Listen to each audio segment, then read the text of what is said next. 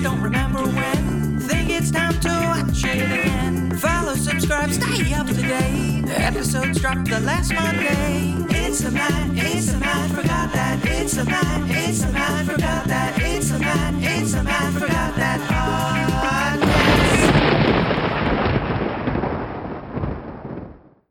Hey there, welcome to the Matt Forgot That Podcast, the place to recollect and reminisce.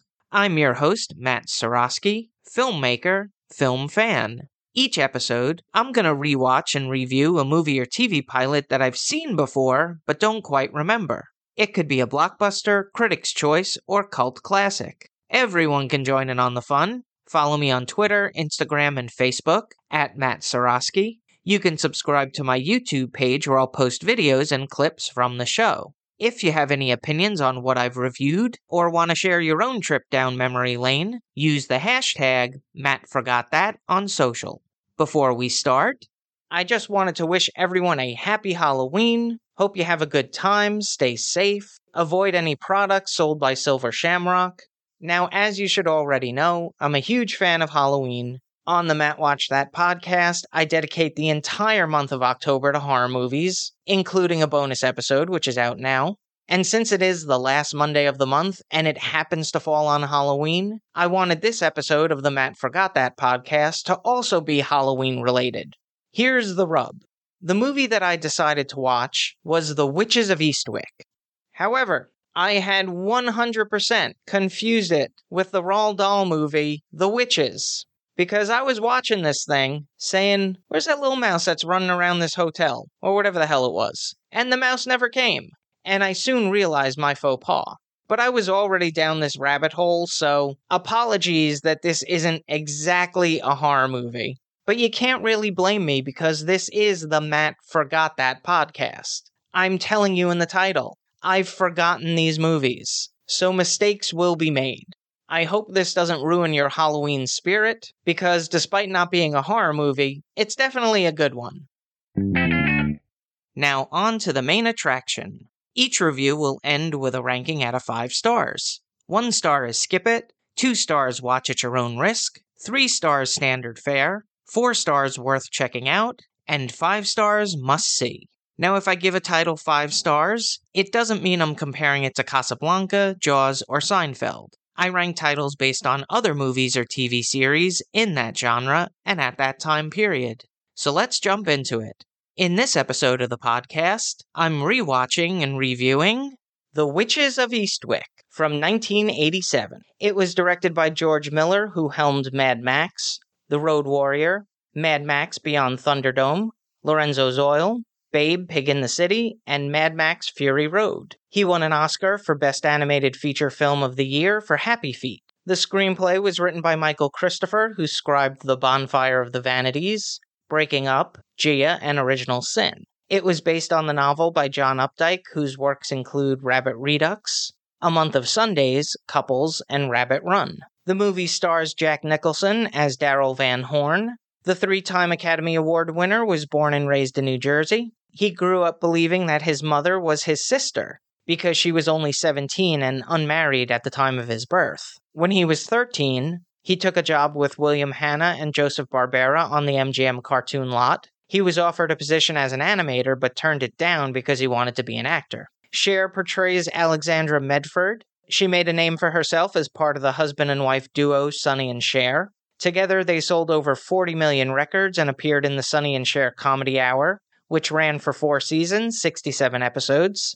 She would appear on Broadway and come back to the Five and Dime, Jimmy Dean, and be cast in the film adaptation. She would continue balancing a film and solo career, which skyrocketed with hits like I Found Someone, After All, and If I Could Turn Back Time. She's won an Academy Award, Grammy, and Primetime Emmy. Susan Sarandon plays Jane Spofford. She and husband Chris Sarandon both auditioned for the canon film Joe, which she got cast in her first role. Even though she appeared in the lead of The Great Waldo Pepper, The Rocky Horror Picture Show, Pretty Baby, and Atlantic City, her breakthrough was as Annie Savoy in Bull Durham. This would lead to roles in Thelma and Louise, Lorenzo's Oil, The Client, and Little Women. She's been nominated for 5 Academy Awards, winning 1 for Dead Man Walking. Michelle Pfeiffer performed Suki Ridgemont. She was born and raised in Santa Ana, California. and attended Golden West College. She studied to be a court stenographer before winning the Miss Orange County beauty pageant. She soon landed an agent and focused on acting. Her first leading role would be in the sequel, Grease 2, followed by Scarface. She would go on to be nominated for 3 Academy Awards for Dangerous Liaisons, The Fabulous Baker Boys, and Lovefield. This is what I remember. Jack. There aren't too many performances that you forget by Jack Nicholson. This and the Joker is probably his peak. There was also a bed of snakes, which was pretty memorable. I don't think I'm spoiling anything there, but when it happens, you'll know it. And then I just remember the finale being pretty bombastic. Now I'm heading off to watch the movie.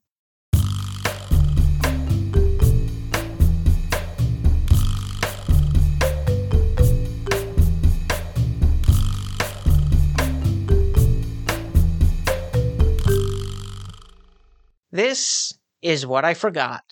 During a commencement ceremony at Lenox Elementary School, Principal Walter Neff blathers on about values and morals, keeping honor, dignity, and faith in God. Jane Spofford watches impatiently with the school band. She's the part-time music teacher. She catches the eye of her friends in the crowd, Suki Ridgemont, who sits with her 6 children, and Alexandra Medford, who appears bored alongside her daughter. The 3 women look up at the sky, hoping something would happen to stop the sanctimonious speech, and suddenly, a harsh storm invades, pouring rain upon the pristine village of Eastwick.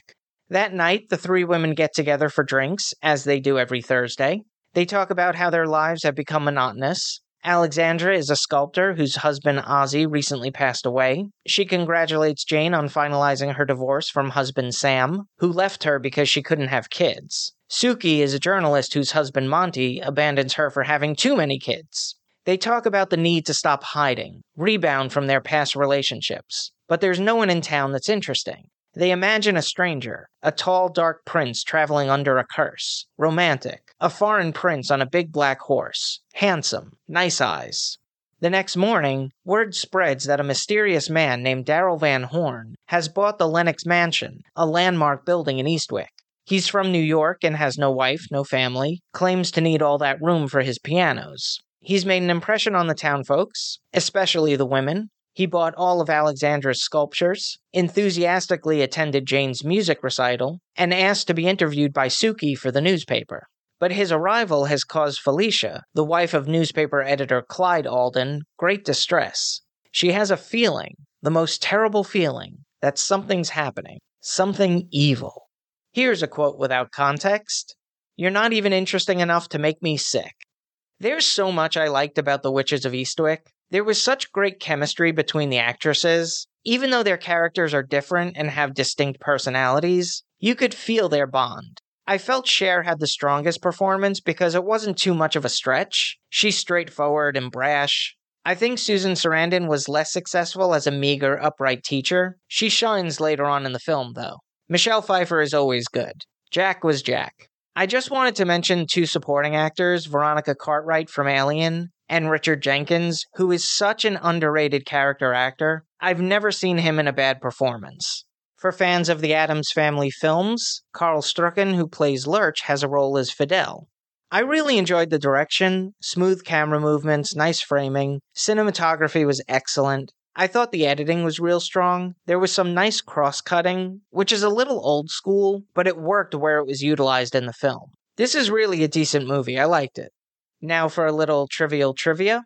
Producer John Peters wanted aliens to appear in the movie, despite it not making any sense within the context of the story. Now, for those who know the tales of John Peters, this is not surprising. His suggestions are legendary. If you've never heard Kevin Smith talking about his experience on writing Superman Lives and pitching it to John Peters, please pause right now and look it up on YouTube.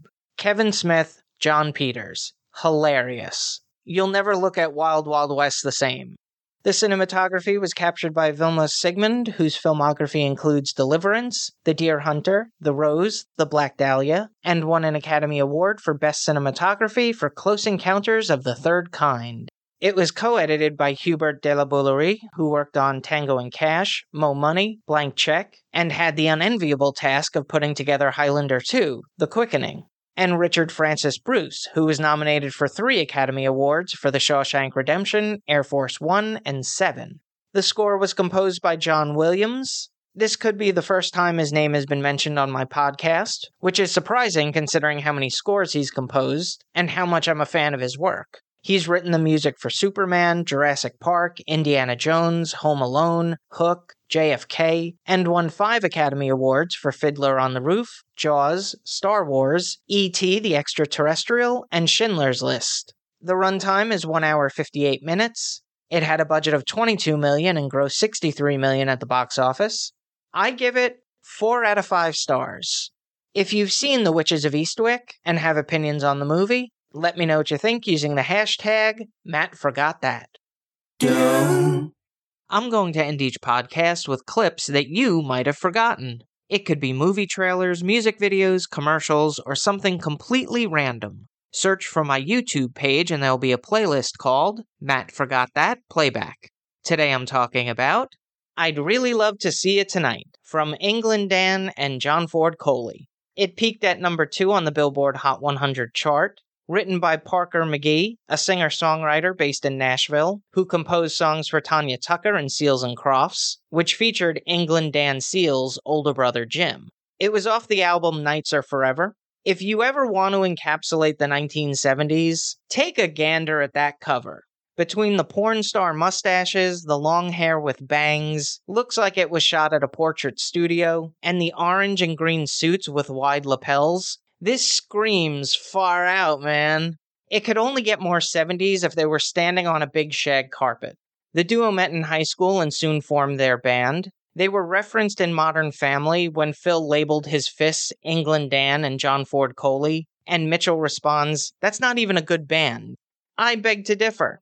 Granted, like most people, I only know one song by them, but it's a goodie. It's about 2 people who were once romantically involved that haven't seen each other in a while, and the man is trying to convince the woman to meet up. When the woman shows a little bit of hesitance, the man says, "Hey, look, I'm not talking about moving in, and I don't want to change your life, but I'd really love to see you tonight." He gives her some options so she doesn't feel much pressure. We could go for a walk, long drive on the beach, stay at home and watch TV. It doesn't matter to him.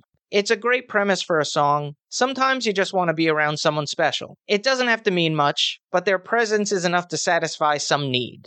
So I'm going to post the studio version of the song and a live version on the Midnight Special with Wolfman Jack. After 10 years together, the duo would split. John Ford Coley would form a group with his sisters. Dan Seals had a successful country music career, which included a revamped version of I'd Really Love to See You Tonight, which I'll also include. They're all available in the Matt Forgot That Playback playlist on YouTube. Check it out. That's all for this edition of Matt Forgot That. Thanks for listening to me reminisce. You can follow me on Twitter, Instagram, and Facebook at Matt Soroski. You can subscribe to my YouTube page where I'll post videos and clips from the show. If you have any opinions on what I've reviewed or want to share your own trip down memory lane, use the hashtag MattForgotThat on social. Head over to mattsoroski.com for the latest news and updates, and come back next time for the rewatch and review.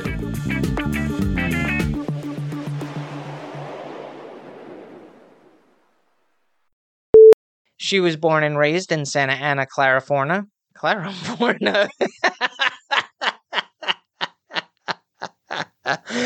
Oh, that's my favorite one yet. I think that's going in a promo.